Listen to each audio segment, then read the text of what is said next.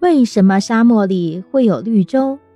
在干旱少雨的光秃秃的大沙漠里，也可找到水草丛生、绿树成荫、一派生机勃勃的绿洲。这绿洲又是怎样形成的呢？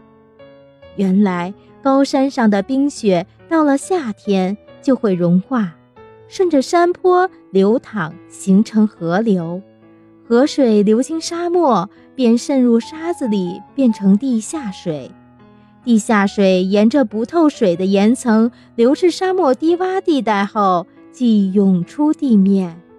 另外，远处的雨水渗入地下，也可与地下水汇合，流到沙漠的低洼地带；或者由于地壳变动，造成不透水的岩层断裂，使地下水沿着缝隙流至低洼的沙漠地带，冲出地面。低洼地带有了水。各种生物就应运而生、发育、繁衍，于是形成了绿洲。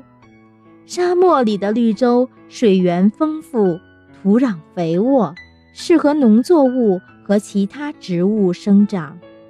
绿洲往往形成奇特的秀丽风光。